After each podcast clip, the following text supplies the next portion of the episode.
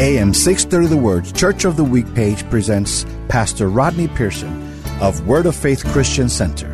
I've heard people say life doesn't come with an instruction manual. Well, it actually does. God, the creator and giver of life, did give an instruction manual to us about life. It's called the Bible. 2 Timothy says, All scripture is given by inspiration of God and is profitable for doctrine, for reproof, for correction, for instruction in righteousness, that the man of God may be perfect, thoroughly furnished unto all good works. God's instruction manual has all things that pertain unto life and godliness. It shows us how life ought to be put together, how life works, and what to do to correct it when it's not working. The problem is most people don't read life's instruction manual, just like they don't read other ones that they receive.